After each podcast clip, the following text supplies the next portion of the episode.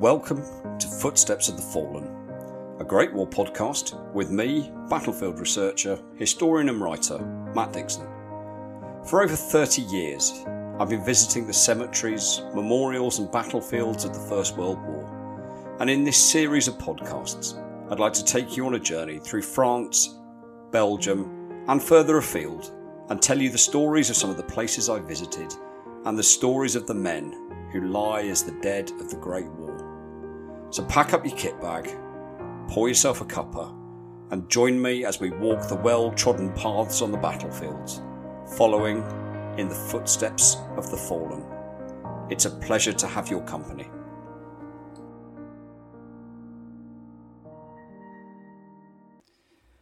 So welcome to this latest journey through the footsteps of the fallen, and as always it is an absolute pleasure to have your company and thank you for joining us. And if this is the first time that you've listened to the podcast, welcome, thank you very much indeed. It's a pleasure to have your company, and for those of you who are old sweats and are coming back to listen to another episode, thank you very much indeed for your continued support. And uh, thank you to everyone who has been kind enough to have downloaded our recent episode uh, of our interview with military historian Paul Reed. It was a really fascinating conversation with Paul, and I really enjoyed the chat, and I think we could probably have gone on talking till about midnight if we'd have been able to. But uh, it was a pleasure to see Paul on uh, our T V screens this week. And uh, who do you think you are? And um, I'm hoping that there is uh, going to be some opportunities for Paul and I to collaborate together again in the future. And it's uh, something that I'm sure we will keep you posted about in our respective podcasts. So it's been a very exciting couple of weeks. Um, I finally, after two years of waiting, managed to make it back to the battlefields of the Western Front. I had a two-day trip over to France from my good friend Simon, and it was uh, say lovely to be back visiting the cemeteries and be back on the ground, as it were. And um, we're going to do a couple of podcasts based on what we got up to, but uh, it was a really enjoyable trip. Spent the first morning of our trip walking the battlefield of Neuve Chapelle from March nineteen fifteen. It's something I found really interesting. Neuve Chapelle is a, a battle that um, I, I find very interesting indeed, and it's something I've read a lot about, but it was particularly uh, different to sort of actually take it in from the ground, and uh, you get a much better understanding of the battlefield by walking it. It was something of a, a, a day of extremes, really. We had a kind of a whole year's worth of weather in one day, but uh, it didn't in any way spoil what uh, was a very enjoyable walk, and uh, really interesting, as I say, to see the landscape, particularly from a German perspective, of the uh, defensive positions that they had facing the British. And uh, it was an interesting uh, trip to the uh, Indian Memorial at the Port Arthur Crossroads, and then headed down the Rue du Bois towards Festubert, where we visited the infamous cinder track and walked the battlefield that was the site of uh, three separate battles, two in nineteen fifteen, one in nineteen sixteen, the site of the Boar's Head Salient. And uh, once again, it was a really interesting experience to see the battlefield from the eyes of both the British and the German perspective, uh, the absolutely pancake flat landscape with uh, no cover at all, and uh, makes the uh, concept of attacking with infantry completely insane. And uh, we had a lovely stay at uh, La Ventie, at the place that we uh, normally stay at. It was uh, great to see our friends there again, and then an early start on the following day to drive down to the Somme. And uh, we took a bit of a circuitous route, rather decided to avoid the motorway and went cross-country around the east side of the city of Arras, and um, it was particularly interesting. Came across a, a couple of cemeteries that I haven't been to before, a Queen Cemetery and a Bukhoi Road Cemetery, and uh, it's a part of the battlefield that um, I don't know particularly well. I mean, I've been there, but it's been a while, and uh, certainly there is lots of scope for more exploring, and uh, certainly a you know vast tracts of uh, fighting and battlefields for exploring. It's also very exciting to discover a new place to go and visit. And uh, we had a really good day down on the Somme. Went and paid our respects to some of the war dead and the men from my old school who lie in the cemeteries around the Somme, and then had a very enjoyable walk from up near Freikorps across to Mametz and down the valley towards Mametz Wood with the Welsh Memorial before ending up at Flatiron Cops Cemetery, and then went in the afternoon down to uh, Longavale and uh, Highwood uh, London Cemetery. Had a, an interesting walk into Highwood and then finished our day at the Delville Wood South African Memorial, and it's a that's a place that I haven't been for many many years. And I think what's um, very pleasing to see is the new work that's been done on the museum and visitor centre behind the main memorial, and the spirit of reconciliation that uh, now pervades South Africa is evident to see. And I think there has been a great deal of work done to ensure that all South Africans, uh, regardless of their skin colour, are equally commemorated, and uh, certainly uh, long overdue to see that, and, and very nice to see. The exhibition itself and the, the visitor centre is superb. Unfortunately, we were running out of time, but it's somewhere that I'm really looking forward to exploring again at a later date, the next time I can get back down to the Somme again, which hopefully will be next summer now. So where are we in today's journey through the footsteps of the fallen? Well, we've come back to Belgium for this episode, and we're in a small corner of the battlefield that we visited before on this podcast. We're going to take a slightly different view and a slightly different route around it. And our journey today begins very close to the small hamlet of Piltkem at what was the site of a former farm called De Kleine Zwanhof, or Little Swan Farm. Let's begin our journey now. The farm itself dates back to the First World War, and when you look at the contemporary trench maps of the time, and I will post one on the YouTube video that goes with this um, podcast, you will see that the farm itself sits absolutely on the top of two British trenches, one which dates from nineteen fifteen at the earliest point when the British took over this sector of the line from the French, and the other from nineteen seventeen. And this was an area of the front that saw almost constant fighting from nineteen fifteen right the way through nineteen sixteen, and of course into the fighting at the beginning of the Third Battle of Ypres in nineteen seventeen. And it really sort of came to the fore following the German gas attack of the twenty-second of April nineteen fifteen, when the Germans made vast advances across the countryside from Langemarck towards the hamlet of Piltkem, and they came really to a sort of standstill in the area around the Kleine Zwanhof farm, and they began to dig in a new front line that ran along the slopes of Piltkem Ridge back towards the road to the village of Zonnebeke. And the French troops that were holding the line at this time were able to sort of cling precariously onto their positions in their trenches along the banks of the Ypres to Isère Canal.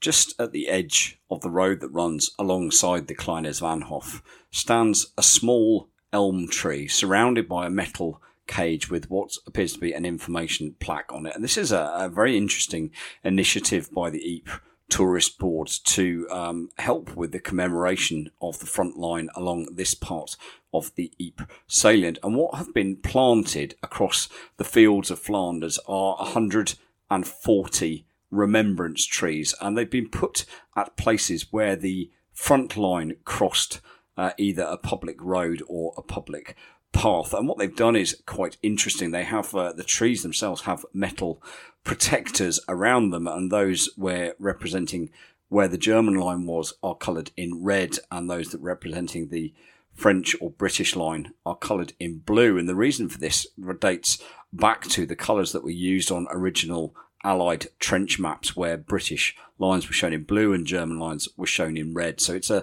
a good sort of visual representation, a good reminder as to exactly where you are. And um, what's particularly interesting, I think, and uh, I think uh, very appropriate for this period of around Remembrance Day, is that the remembrance trees themselves are all elm trees, and the elm tree was uh, a a site that was synonymous really with the plains of Flanders, and they were very commonly found in the countryside around Ypres, and they've been there for hundreds and hundreds of years. And unfortunately, the destructive power of war, followed up by the prevalence of Dutch elm disease, meant that the majority of the original elms no longer exist, and uh, the planting of these new elm trees um, along the line of the trench, uh, it's a nice sort of gesture of remembrance, a nice way of bringing what's a, a beautiful species of tree back to its position within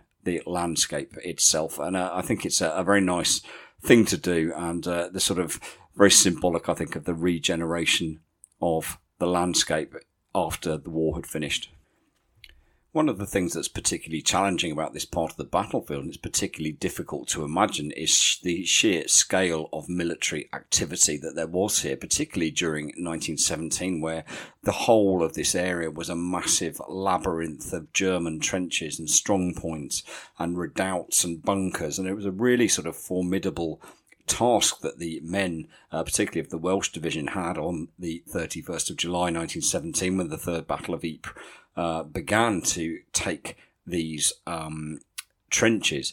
And one of the most famous sort of landmarks in the trench landscape, as it were, in this area was a small salient in the German line, which took the shape of a what the British assumed looked like a Roman nose, and it became known as the point was called Caesar's Nose. And there is a small cemetery that we're going to visit in uh, a few moments' time, but we're going to begin by turning right out of the Kleinersvanhof farm and walking along the road by the banks of the Ypres to Yser Canal, down to one of the smallest but uh, equally beautifully maintained cemeteries anywhere in the Ypres salient, called Colne Valley Cemetery.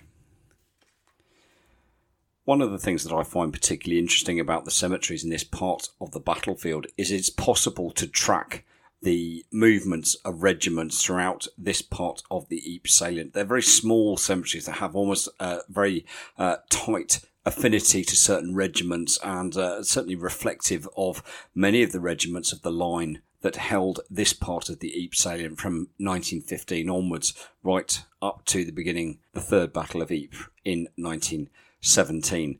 And Colne Valley itself uh, owes its name to uh, men of the forty-ninth Division. This was the West Riding Division from up in Yorkshire. These were men of the Yorkshire Territorials who came out to fight, uh, some of whom, of course, enlisted as part of uh, Kitchener's first one hundred thousand. But Colne Valley, Skipton Road and Huddersfield Road were all names that were given to British trenches that occupied this part of the line.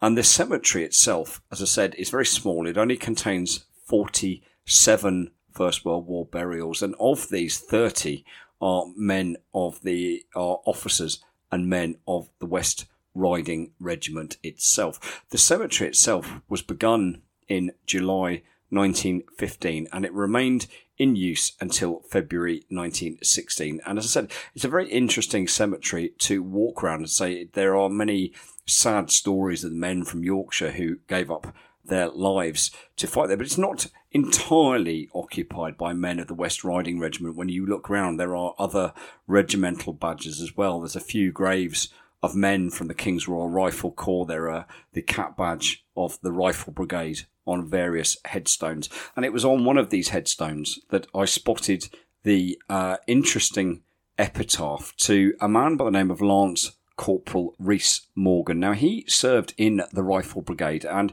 his epitaph, as uh, one would presume, chosen either by his parents or maybe his wife, said, "He saved others, but he couldn't save himself." Now, sadly, I've done my best to try and uh, research what might have happened to him, and I can't find any reference to him in the war diary or anything like that. But it sounds uh, certainly sort of like a, a heroic end that he met, and uh, it sounds like quite a man who obviously perhaps put his own life ahead of that of his friends. Sadly, we'll never know, but uh, it's always nice to read these personal inscriptions and uh, perhaps uh, bring the story of uh, maybe what would otherwise be uh, an anonymous individual to life.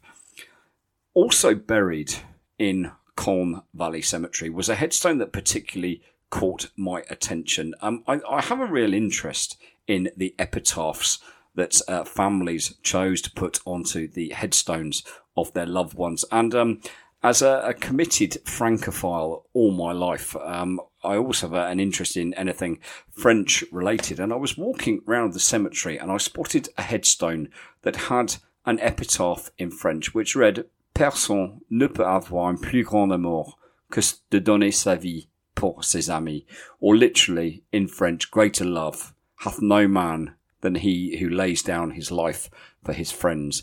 And the man buried in this grave is a man by the name of Captain Percy Maynard Andrews, and he was a member of A Company of the fourth Duke of Wellington's, and he died here on the fifteenth of August nineteen fifteen at the age of forty-four.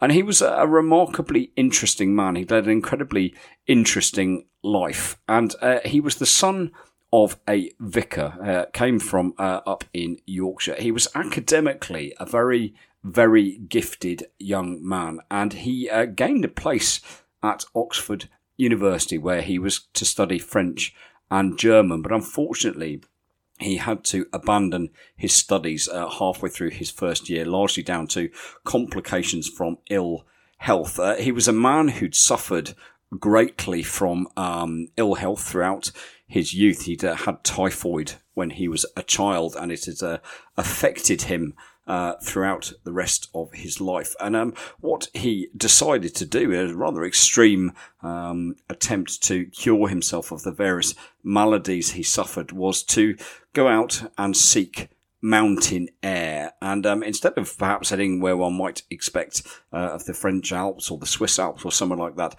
uh, he decided to travel overseas and became a cowboy in the Rocky Mountains. And he uh, famously declared that it will either kill me or cure me. And uh, miraculously, the um, mountain air of the Rocky Mountains certainly seemed to cure him. And he returned back to Oxford University to continue his studies, and eventually he gained an M A in modern languages in eighteen ninety-nine. And he was a, a remarkable man. He spoke sixteen languages absolutely fluently, including German, apparently with a slight hint of a Bavarian accent. Uh, he studied at the Sorbonne University in Paris before becoming a teacher of modern languages at Lancing College down on the Sussex coast.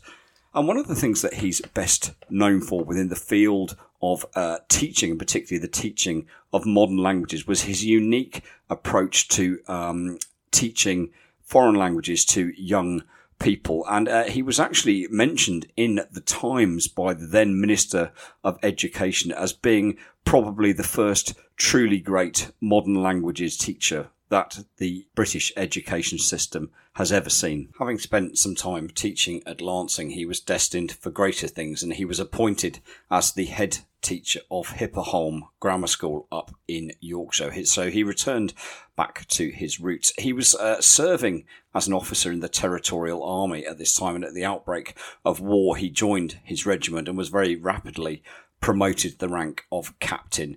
And it was as a captain in A Company of the Duke of Wellington's, the West Riding Regiment, that he found himself in trenches near to the canal at Boezinge, currently very close to where we're standing at the moment at Colne Valley. And there was an incident that took place on the fourteenth of August nineteen fifteen that was to cost this man his life. The Germans, in the middle of the afternoon, suddenly unleashed a very heavy bombardment of high explosive shells on the British line, and a British dugout received a direct hit from a German shell, and Captain Andrews managed to extricate himself from the debris and began immediately to help dig the wounded out. And he managed to dig one man out who was badly wounded, but um, he wanted to take him to uh, an aid post. The problem was that the trench was badly damaged and was blocked with dead and wounded men, and the aid post was in the communication trenches behind where they were. So Andrews really had only one choice, and he picked the man up on his back, climbed over the top of the parapet and went out into the open to head back towards the British communication trench behind them. And of course, exposing yourself on a battlefield like this was an incredibly dangerous thing to do. And as he was carrying the man back towards the British communication trench, a shot rang out and he fell dead with a bullet wound through the back of his neck. One of the men that was serving with him at the time reported afterwards that he, as a captain, had said that there was only one person who could carry this man across no man's land in exposed view of the German lines, and that was him himself. It was far too dangerous a job for anyone other than him to do it. And I think it's a real measure of the man. And it's one of those interesting stories one hears about the First World War, of a remarkable act of bravery that went largely unrecognised. Uh, he didn't receive any gallantry award or recognition for his act, just an entirely selfless act of humanity that very sadly cost this brave man his life. The cemetery itself is a remarkable testament to the hard work um, performed by the Commonwealth War Graves to ensure that all cemeteries are kept immaculately. It sits in the bottom of a valley of a stream. The stream itself is known as the Van Hofbeek. And um, there was a major building project took place on the other side of the canal, where in a large industrial estate was um, built, and as part of this building, the industrial estate was raised up above the level of where the cemetery stands, and this caused some problems with the drainage, which meant that the cemetery itself was repeatedly flooded. I will put a, a picture of the flooding on the video for the podcast. Um, and the Commonwealth War Graves, in true to their um, ethos of uh, looking after cemeteries, took the remarkable decision, instead of closing the cemetery down, that they um, simply redug the entire cemetery and raised it up above its current position, so it now sits above the floodplain and the problems of flooding no longer occur. So it's a remarkable testament to the organisation that they were prepared to do something like that to ensure that the men who lie there can rest in peace. Just across this section of the battlefield from Colne Valley Cemetery sits another tiny cemetery, which is, as all of the cemeteries in this area, immaculately looked after by the Commonwealth War Graves Commission. It's a tiny cemetery called Dragoon Camp Cemetery. It was originally called the Villa Gretchen Cemetery, and it was begun by men of the thirteenth Battalion, the Royal Welsh Fusiliers. It's a very small cemetery that contains just sixty-six First World War burials, and of these, ten of them are unidentified. And when you walk around the cemetery, you will see that there are a number of men from the fifteenth Battalion of the Royal Welsh Fusiliers, all of whom share the date of death of the twenty-eighth of July nineteen seventeen. And it's a very sad story, the fate of these men, of a trench raid that went horribly wrong. When the Welsh were in the trenches in this section of the line, the preparations for what was to become known as the Battle of Passchendaele or the Third Battle of Ypres were in full swing, and there was a tremendous artillery barrage taking place almost night and day on the German front line, and the front lines themselves were very close together in this particular sector of the battlefield. And it was around the twenty-seventh of July that men of the Royal Welsh Fusiliers received an intelligence report from the Royal Flying Corps, who had done surveillance over the German trenches in this sector, and the report came back that the trenches were largely unoccupied, and an order was given that men of the Royal Welsh Fusiliers were to advance across no man's land and take these German trenches that were unoccupied and then connect them up to the British front line. The pioneers would dig trenches because it would prove to be a useful springboard for the attack that was due to start on the thirty-first. And so a party of men from the fifteenth Royal Welsh Fusiliers, led by a man by the name of Major Evan Davies, began their journey across no man's land and duly arrived at the German trench. And as they walked into the trench, it did indeed appear to be empty. And no sooner had Davies and his party of men got into the trench then dozens of German soldiers appeared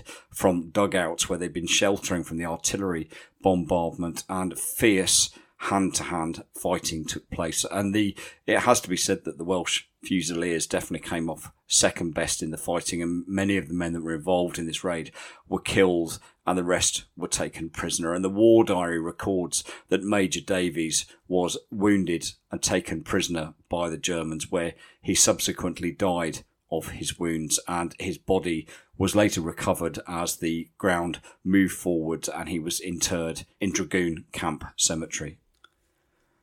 The land on which this part of the battlefield stands uh, is currently agricultural, and as it has been literally for hundreds of years, and until before the First World War, the landscape in this particular area was um, a crisscross of hedges and small copses of trees and various wooded banks with uh, avenues of trees, of elm trees, as we've seen, that ran down it. And this was um, one of the things that the troops of both sides took full advantage of. They dug their trenches along the natural reinforcements that the landscape provided, because it provided shelter and it allowed them to really strengthen their lines of defence. And running along this part of the battlefield from by Dragoon Camp past Colne Valley was a broad bank of trees which ran up the slope towards the village of Piltchem. And the British used this to their advantage. They constructed an important communication trench which ran alongside these trees, and they used this to link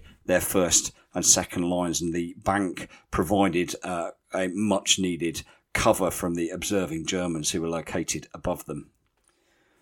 And as you walk across the fields away from Colne Valley up the slope, you'll see on the horizon another small cemetery which we will visit momentarily. But as you go across this meadow, the meadow itself has remained largely unscathed. And when you look on the trench maps of the time, you'll see a pond marked, and that pond is still in existence. And part of the problem of this location was that it was very, very wet, and it made digging of trenches across this part of the landscape very difficult. So what the troops did is they used the hedgerows and they used the natural dips in the land to build their trenches. And because of this, it uh, really meant that this part of no man's land uh, remained uh, largely untouched from the digging of trenches. Of course, there was the problems of artillery fire, but it certainly didn't suffer in the same way that other parts of no man's land did in this particular area. And it's a very emotive place to stand as you come to the small pond that's here. But it's this agricultural connection that made this part of the battlefield particularly unpleasant for some of the troops who took over this section of the line, uh, Welsh troops who took over this section of the line from the French in nineteen fifteen. There's a remarkable aerial photograph that was taken of this part of the battlefield that shows the development of the trenches around April nineteen fifteen onwards. And when the British took over this part of the line, they encountered trenches that had been dug by the French. And as I said, we this was largely agricultural land, and it had been farmed really up until the summer of nineteen fourteen, so just before the war began. And one of the things that the farmer had done, obviously in preparation for his uh, work of autumn nineteen fourteen, which of course due to the fighting never took uh, was able to occur, was to pile huge piles of manure along the front of the field, which clearly was going to be used to be spread across the fields for fertiliser and that sort of thing. And of course what happened was that these enormous dung heaps of uh, cow and horse manure would sit in the fields, and the trenches began to be dug around them. And um, it was uh, clearly quite an unpleasant place to be. One can only imagine these huge, and, and there were a significant number of them, very large piles of animal manure littering this part of the battlefield. And one Welsh soldier remarked when they took over this particular sector of the line that the Germans seemed to take great pleasure in dropping shells immediately in between the various dung heaps, which meant that not only were you peppered with bits of shrapnel, but you were also covered from head to foot by flying bits of manure. And indeed, in a typical British uh, Tommy's humour, uh, sentry duty in this part of the line for the Welsh became regarded as a um, as more of a punishment than a duty, and they christened it Sector S S, which stood, in their words, for shit and shrapnel. As you look across the rolling fields through this particular area, you can see by the pond that we were talking about a moment ago what, for me, is one of my favourite cemeteries anywhere on the Western Front. There's a very good book that was written by a man called Peter Chasseau, in which is called Rat's Alley, and what it does is it talks at length about trench nomenclature and the way that trenches were given their names, and uh, features on the battlefield were given names by the troops that held that particular section of the line. And both the British and the French liked to give their own, and uh, quite often ironic, names to the places where they were fighting. And one of the things that uh, we've talked about quite a lot in this is that the British uh, often had extreme difficulty in pronunciation of the Flemish names for uh, locations that they found themselves in. So they would change um, the names of the locations to make it something more easy to remember. And sometimes there was actually a particular reason for giving a place a particular name, and that's certainly the case for this next cemetery that we're going to look at, which is called Caesar's Nose. And after the gas attack that took place in um, nineteen fifteen, the French were driven back to the banks of the canal, and what they tried desperately to do was to regain some of the ground that they lost. And on the afternoon of the sixteenth of May nineteen fifteen, they launched an attack, and they managed to capture a section of the German front line on by the edge called the Kleine Poselstraße. And on the eastern side of this, there was a communication trench which ran at right angles towards the last section of the old front line that was still being held by the Germans. And after the fighting died down, this section of communication trench became part of the new German front line. And what it did is it created a very sharp bend in the trenches as a result. And on the trench maps at the time and in aerial reconnaissance photos, this bend looked exactly like a hooked nose. And uh, if you look back through literature, uh, Cleopatra was famed for the sharpness of her nose, but the imperial British were more inclined to see the Roman features of her lover Julius Caesar. And so this triangular bulge in the German line became known as Caesar's Nose, and it remains called that to this day. And it was as a result of this that the small cemetery that now sits here, which was started by the Welsh in September nineteen seventeen, was so christened Welsh Cemetery Caesar's Nose, and it largely contains the graves of Welsh soldiers. Possibly the most famous Welsh soldier to die in this part of the battlefield was the poet Humphrey Ellis Evans, or Hedd Wyn, as he was known. And if you'd like to hear about him, then please have a look through the back catalogue of the podcast for the Black Bard of Piltchem, and you can find out all about him and what happened to him and how he came to get his name of the Black Bard uh, in our podcast episode. I think one of the truly remarkable things about this part of the battlefield is the huge number of literary connections there are around this area of the fighting. Obviously, we've mentioned uh, Humphrey Ellis Evans of Hedd Wyn, and as you head up the road from Boezinge towards the hamlet of Piltchem, it is impossible not to see on your left-hand side the tricolour of Ireland. And it's obviously, um, one asks the question is why this is here. And it marks the spot of the death of one of the great Irish poets of the twentieth century by the name of Francis Ledwidge. Ledwidge was a particularly interesting character. He came from a very poor family in County Slane in Ireland, and um, albeit Uh, despite the poverty, his uh, parents were very strong believers in the power of education, and they deemed it um, their mission in life to give their children the best possible education they could. And uh,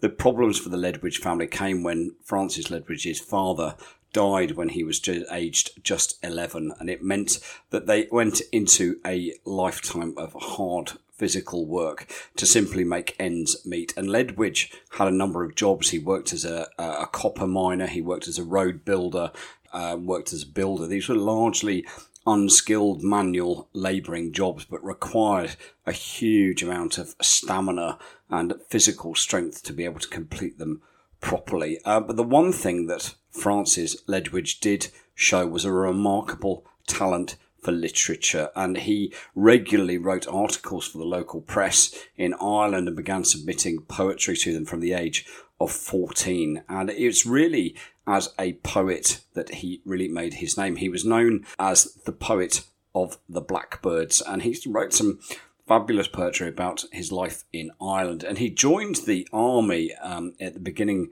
of the First World War, where he went into the Royal Inniskilling Fusiliers. This was an interesting idea for a man who was a, a very keen patriot and nationalist. And uh, he had tried uh, before he joined the military to found a branch of the Gaelic League in Slane, and uh, this uh, effort at sort of political activism was thwarted by members of the local council. But despite all this, Ledwidge was encouraged to con- continue his struggle, but um, he went on to become a founding member, along with his brother Joseph, of the Slane branch of the Irish Volunteers. And this was a, a paramilitary organisation that was created in response to the founding of the Ulster Volunteers, who had sworn to resist Home Rule for Ireland, even if it meant having a civil war. And the Irish Volunteers were set up to fight the Unionists if necessary, and to ensure that Home Rule would pass. And when the Great War broke out in August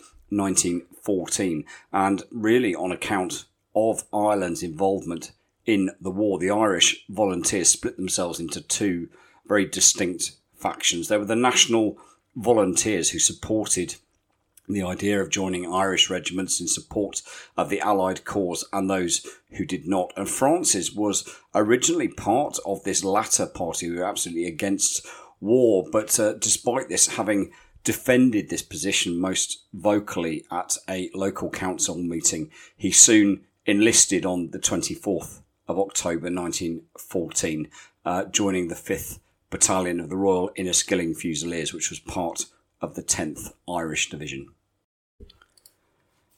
Ledwidge seems to have really rather enjoyed military life, and he served um, in a number of different theatres. He was uh, active on uh, the Gallipoli Peninsula. He was part of the landing at Suvla in nineteen fifteen, and he then served at the end of nineteen fifteen in the Salonica region in Serbia. And um, he um, was a soldier who had some problems with discipline. He was court-martialed and demoted for overstaying uh, leave whilst he was uh, away and being drunk in uniform. And he uh, continued to sort of yo-yo backwards and forwards, gaining and losing stripes over a period of two years. And he uh, finally received his Lance Corporal stripes back in January nineteen seventeen, when he was posted to the Western Front, where he joined the first Battalion of the Royal Inniskilling Fusiliers. And he did do quite a lot of uh, writing of poetry during his time out in the military, and it's uh, rather sad for us as fans of his poetry that much of his poetry was destroyed um, during uh, atrociously bad weather in Salonica, and um, it's uh, sad to think what we might have seen had the manuscripts survived. And I think one of the things that's particularly interesting about Ledwidge's poetry is that he shows real pride in being a soldier, and uh, I think he was a, he managed to sort of view this as a, a continuation of his patriotism. He believed very much that his duty was to be a servant of Ireland, and um, there was uh, many references throughout his poetry to um, wondering whether he would die a hero's death, whether he would die a soldier's death or not. One can only really assume, I suppose, that what this uh, meant to him was that he would die nobly in battle. And of course, it's part of this uh, curious anathema about the man himself of uh, obviously having been politically active in a party that opposed war, and then going out and um, serving with his regiment throughout the war, to wonder, as I say, whether he was going to die a hero in battle. And he sadly met his end on the thirty-first of July nineteen seventeen, and on, as I said, on the left-hand side of the road as you come out of Boezinge towards Pilkem is the Tricolour of Ireland, and there stands a memorial on the spot which marks very close to, if not the exact spot, where Francis Ledwidge was killed by shell fire on the opening day of the Third Battle of Ypres. The Irish historian Alice Curtain explained what happened to Ledwidge that afternoon, and she said as follows: Ledwidge and his comrades had been toiling since the early morning at road making. The army's first need was men, their second guns, their third roads. These latter consisted mainly of heavy beech planks which were bolted together and could be rapidly laid down. No advance could be supported in that sodden land without the sufficiency of these communications tracks, six or seven feet wide. Supplies were conveyed by pack mules over the wooden paths. Survivors concur in placing the roadwork done by B Company that day one mile northeast of Hellfire Corner, so called because it was very exposed to German shelling. There was a violent rainstorm in the afternoon, shrouding the region in a grey monochrome. Sullenly, the enemy's long-range guns continued to fling their shells far behind the lines. Roadwork could not be suspended, however, as the tracks were in use as fast as they were laid down. Tea was issued to the men, and drenched to the skin, they stopped to swallow it. A shell exploded beside Ledwidge, and he was instantly killed. Ledwidge was originally buried at a crossroads just down the line that was called the Carrefour de Rose, but his body was later reinterred in the nearby cemetery of Artillery Wood. And there is a real poet's connection to this here, because it's also where the Welsh poet Hedd Wyn, of whom we were talking earlier, who was killed in action at the same day, he also lies buried. And it's rather poignant that these two giants of literature lie facing each other in the peaceful tranquility of Artillery Wood Cemetery. The literary connection in this part of the battlefield extends even further than this as well, however. It was here that the Welsh soldier David Jones served as part of the Royal Welsh Fusiliers, and it, he was the writer of the epic First World War poem In Parenthesis. Um, I have to say that uh, I was put off uh, epic poetry, having been made study it at university, but I have read In Parenthesis, and I think it is a, an absolutely remarkable piece of work, and um, definitely one that deserves to belong to the greats of First World War literature.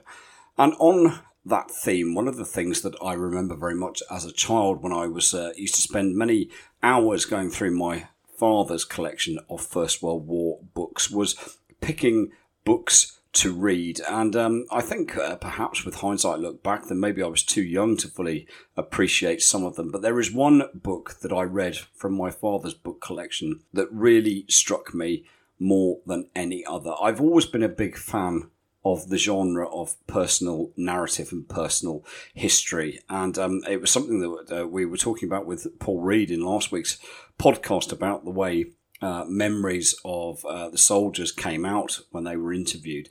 And um, I think there have been some remarkable, m- remarkable works of autobiography that have been written by First World War soldiers. But for me, one of the most remarkable First World War biographies was written not by an Allied soldier, but by a German. And he served in this particular area of the battlefield. His name was Ernst Junger, and the book that he wrote, which went on to become a classic of First World War literature, was called Storm of Steel. Junger himself was the son of a German chemist, and he was born in the German town of Heidelberg. And when war broke out in uh, nineteen fourteen, Junger enlisted uh, into the military. He volunteered to join the seventy-third Infantry Regiment, which was part of the Hanoverian nineteenth Division. And after he had uh, undergone his period of training, he started his combat experience, first of all, in the Champagne region of France in December nineteen fourteen. And it was whilst serving here that he was wounded for the first of uh, many times in April nineteen fourteen, which saw him sent back behind the lines for a period of convalescence. And he decided during this convalescence, when he was writing uh, the copious notes that he used to keep in various notebooks, that he was going to enlist back into the army as an aspiring officer, what was called a, a Fahren Junker. And uh, he was successful in this application. On the twenty-seventh of November nineteen fifteen, he was pro- promoted to the rank of lieutenant. And um, one of the things I think that is uh, remarkable about, about Junger is he had this almost reckless, suicidal bravery. He became absolutely renowned Um, amongst the platoons of the German army for his um, reputation that he gained throughout the combat missions that he went on. And he was particularly innovative in his approaches to offensive patrolling and reconnaissance during the uh, fighting in the trenches. And it was during this fighting on the Battle of the Somme in nineteen sixteen that Junger found himself uh, with his men occupying uh, the skeletal remains of the village of Guillemont. And um, he was in command of a platoon that took up a position in the front line, and they had um, been in this position itself, had been shelled so heavily that there was literally nothing left except for rotting corpses and broken bricks everywhere. And he wrote in his diary, "As the storm raged around us, I walked up and down my sector. The men had fixed bayonets. They stood stony and motionless, rifle in hand, on the front edge of the dip, gazing into the field. Now and then, by the light of a flare, I saw steel helmet by steel helmet, blade by glinting blade, and I was overcome by a feeling of invulnerability. We might be crushed, but surely we could not be conquered." It's a very sort of powerful and, and romantic sort of uh, gesture or romantic opinion that uh, Junger wrote here. And uh, eventually they, uh, the platoon that he was with were actually relieved, but uh, Junger was uh, wounded by shrapnel in the rest area near the village of Comble, and he was hospitalised. And his um, platoon, in his absence, was sent back to the same position on the eve of the fighting that took place around Guillemont, and they were all obliterated. But because of the shrapnel wound that he'd received, Junger missed this, and one must obviously assume that he probably would have died as well had he have been there. Um, he was subsequently wounded again in November nineteen sixteen, and in January of the following year was awarded the Iron Cross First Class. And um, in the spring of nineteen seventeen, Junger's career took a, a sort of upward spiral where he was promoted to command the seventh Company of the Infantry Regiment and was stationed at the city of Combray, and having moved up to Langemarck in July, he found himself in this sector of lines around the small village of Boezinge, and uh, that's really was sort of where the connection between him and this part of the battlefield took place. He was in the German lines here, and it's recorded in his diary. He reports about the fighting that took place, and particularly the artillery bombardments that um, took place Uh, in this sector of the battlefield, and, and some of the recollections he has of the fighting here are particularly visceral in the uh, in in their realness and their descriptions of what the battlefield was like. By the end of the war, Junger had been wounded in total fourteen times, and he was finally awarded um, in the twenty-second of September nineteen eighteen. He was advised that he had been awarded the Pour la Mérite, which was Germany's highest decoration, both military and civil. And it's something that over uh, many years I've tried to sort of work out what might be the equivalent decoration in, in the, the British honours system. Um, I don't think it's the Victoria Cross, because obviously that is awarded for military, whereas the Pour la Mérite could be awarded for both military and civil decorations, uh, but it was certainly the highest decoration of the German Empire, and it was awarded only seven hundred times during the war, but it was almost exclusively awarded to very high-ranking officers, senior officers, and certainly not to men of the rank of Junger as a, a, a mere infantry company commander. And one of the things that Junger did throughout the war was he kept a remarkably detailed diary, and it was this diary that became the basis of his nineteen twenty book Storm of Steel.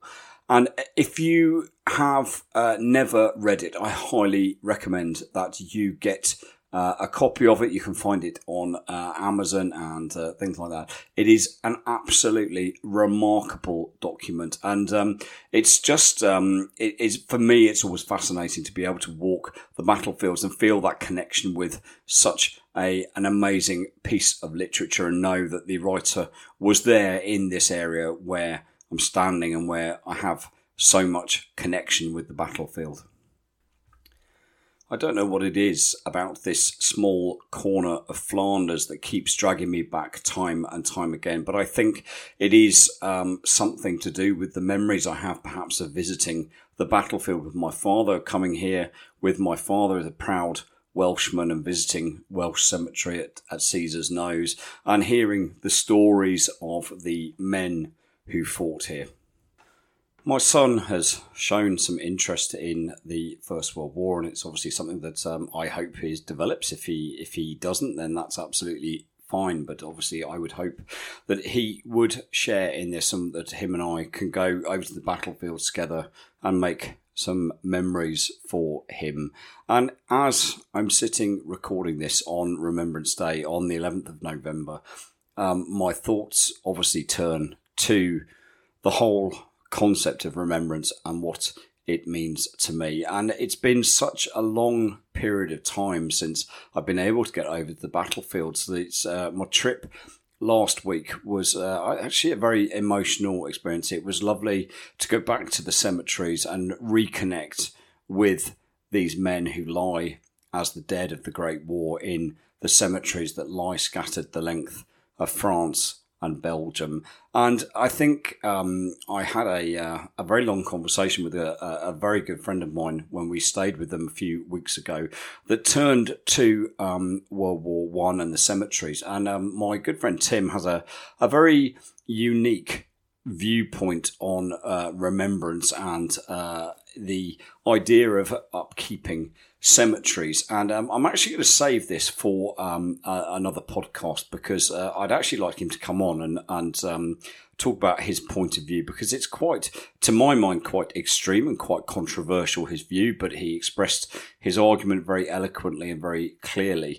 Um, but for me, I never lose that sense of wonder when I go over to the battlefields, and that frisson of excitement that I get when I go over there and the visiting of the first cemetery. And it's rather like, I think, Paul Reed described last week, where he said that World War One is like a religion. It's the first thing you think about in the morning. It's the last thing you think about at night. And for me, that was one of the reasons why I started doing this podcast, because it is more than a passion to me. It is a, it is a way of life, and um, it is something that uh, I am hugely uh, indebted to. And I've made some um, great friends. I've had some wonderful experiences along the way. But it's a very strange idea, really. But the place in life where I am most at peace with myself and most at peace with life is on the battlefields of World War One, and particularly in visiting the cemeteries. And I think every time you visit a war cemetery and you walk up and down the rows of headstones and you look at the names, you are doing a little bit to keep the memory of those men alive. And I think that is an incredibly important thing to do. And I have this strange ritual that uh, I undertake on every trip that I go over to the battlefields. It's where I take I take a small wooden cross and I place it on the grave of an unknown soldier. And it's something that's hugely important to me, because at that moment in time, as I stand at that headstone and place that cross, that man, whilst unknown, is not forgotten. He is alive to me, and his memory, whoever he was, will not be forgotten. And the one thing that I always think of, and it always causes me to reflect at that moment in time, is that whoever this man was, and no matter how short his life might have been, he managed to achieve something in his life that was far greater than anything I will ever achieve in mine.